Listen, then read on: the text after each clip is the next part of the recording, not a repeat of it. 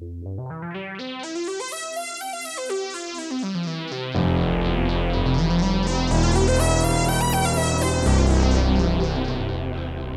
and welcome. You are listening to an informed take on current events brought to you by law students and staff of Queen's University Belfast. This is LawPod.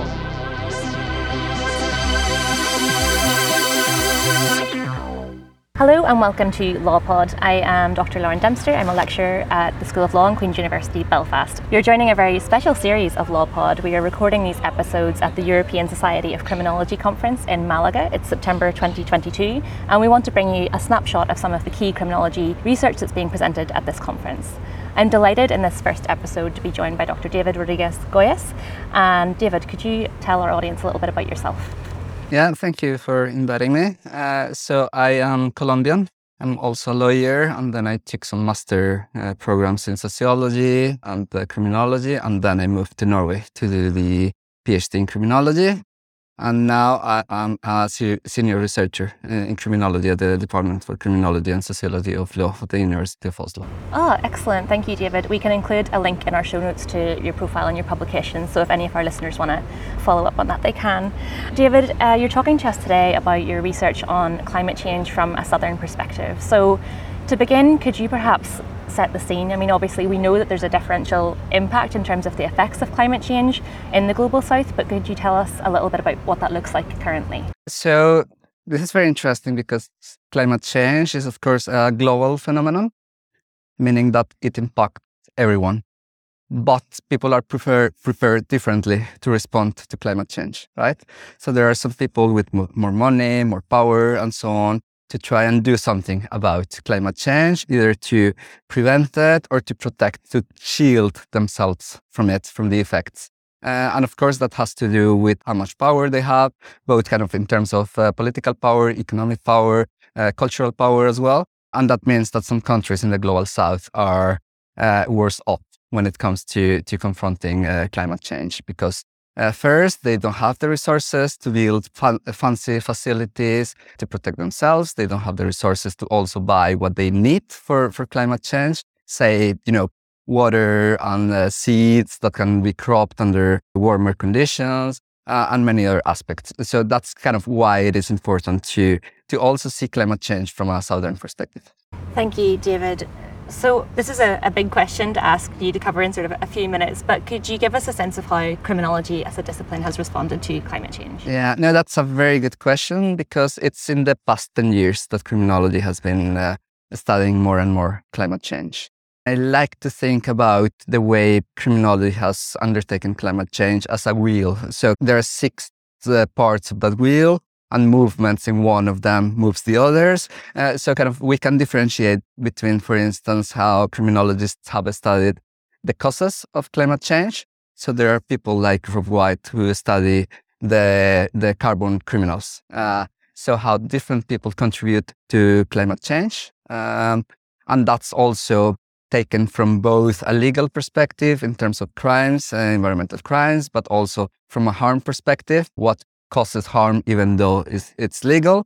There are others researching um, the, the consequences of uh, climate change in terms of harms as well. So the people affected by it, uh, say those who have to move, the climate refugees, but also from a non-speciesist uh, stance. So the harms for the non-human animals.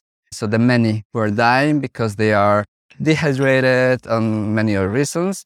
Uh, and of course, there are others who are uh, thinking this in terms of uh, strain theory, uh, how the changes in the climate produces more conflict within societies, and also kind of that uh, increases other conflicts. Um, there are others as well thinking in terms of how to prevent this. Uh, some more like you know preventive criminology. What can we do about this? What are, are the measures we can implement, laws, and so on. And there are some others thinking about the secondary crimes. So uh, climate change sets the, the scene very nicely for some more crimes, uh, either, either for those who have to find ways to survive because they lost their main source of income. So, say a farmer who cannot crop anymore, and then he engages uh, with, uh, say, kidnapping just to, to have some income. And that's what we call uh, post structural violence. Those who are victimized and then become the victimizers. Uh, yeah, so those are roughly kind of the main ways criminologists, criminologists have engaged with climate change. Thank you, David. That was an excellent overview in quite a short space of time. I wanted to ask you specifically about the issue of knowledge production. So recently, I've been reading Agozino's work from 2004 on criminology as a colonial project. And one of the points he raises is that criminological knowledge tends to be created in the West and exported elsewhere. So I wanted to hear your thoughts on, I guess, the extent to which you think like the challenges that you outline in relation to climate change and the way in which criminology engages with it are shaped by or like affected by those sort of knowledge production and power dynamics within the field. Yeah, I think it's not only the field, but I think it's uh, the sciences in general, right? So, so sciences are very Western centric, and that means a modern way of seeing the world, and that means believing that humans can understand everything and control everything. And it kind of goes back to the to Bauman uh, theorization of modernity, how people try to uh, divide the world in small pieces, atoms, and try to modify uh, some of those pieces under the belief that we can control and, and, and predict what will happen. That happens in any sciences, and that's the whole idea as well of development development says if we use reason and proof, then we can shape and modify the world the way we want, right? Uh, and that kind of also uh, entails this belief that humans are superior than other species, that we can control everything, and that development is a linear process towards kind of more technology, more industrialization, and so on. And that also applies to criminology, right? Uh, when it comes to climate change, it's all the sciences that are thinking in this way, thinking, okay, how can we use this modern way of seeing the world to deal with climate change? And then we come with all the, say, uh, green, uh, green technologies uh, that are uh, also thought in that direction. Kind of, if we develop more technology, we can keep producing, we can keep consuming, so we don't have to change any anything structurally. We don't have to change our uh, culture. We don't have to change our uh, production system. We just have to keep developing, right? Kind of developing technologies and applying more uh, modern technologies. Um, so that's uh, sciences in general. Now, the problem with criminology is where does the knowledge come from? And where do the researchers come from? And where is criminology funded from, right? And this is very much in the global north as well. Uh, uh, there are many green criminologists who are very critical uh, and are aware of this, you know, colonial legacies uh, in in climate change, but still there are many voices in the global south that are not heard because there are not there are no resources for this so still it, is still somehow skewed uh, knowledge in that sense but i of course have to also say that green criminologists are very aware of these challenges and are trying to to do something about this yeah. In terms of your, your own work, then, where you write about Southern green criminology, like what does that look like? Yeah, Southern green criminology, it has several premises. Basically, it means uh, being aware of the legacies of colonialism. The, the main idea is that colonialism happened some centuries ago, but the structures that were created under that period are still in place, right? So there's still this divide between the colonies and the colonizers. We call that either that or global north and global south, but that means that kind of uh, colonialism it's pretty much alive. Southern green criminology is about being aware of that, uh, trying to trace the consequences of colonialism, uh, the current consequences of colonialism, how that keeps affecting uh, the realities and the victimization, the, the crimes, the harms, and so on, and then also being aware of not only those structures in terms of political power, economic power, cultural power, uh, but also what we call coloniality, uh, which is still the belief that it's only under the modern scientific way of producing knowledge that we can learn about the world, right? So it's also about giving or kind of creating bridges, for instance, uh, with those who produce knowledge in different ways, right? Uh, so the people who produce knowledge in their daily life, they have to survive, they have to be creative. So indigenous peoples, farmers, and so on. So it's so it's uh, Southern Green Criminology relies on those voices. It's aware of colonialism, the structures that it, it left, the, the consequences.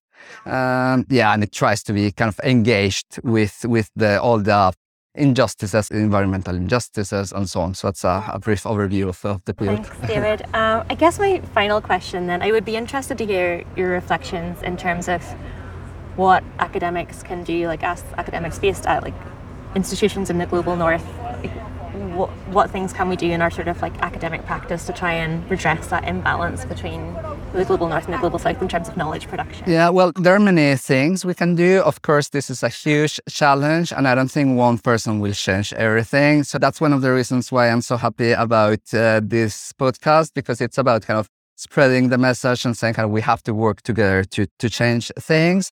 It could be either uh, just integrating researchers from the global south, those voices that are not usually heard, into not only the research, because that would be somehow exploiting them as a labor force, but also in the, in the process of knowledge production, right? Uh, so it's kind of showing that people across the world, regardless where they come from, they have the power to create valid knowledge, right?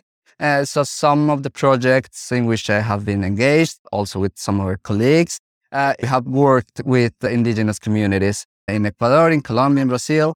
Uh, and those uh, those people we work with, they are co-authors in our articles, right? Because that's also kind of challenging a little bit the practice in criminology of, uh, yeah, I'm the senior researcher uh, and you are the assistants, so you produce all the data and I publish, right? So I think that's a big problem, right? Because it sends the image. It's the Europeans and it's the North Americans who, who can create knowledge. The others are just kind of workers.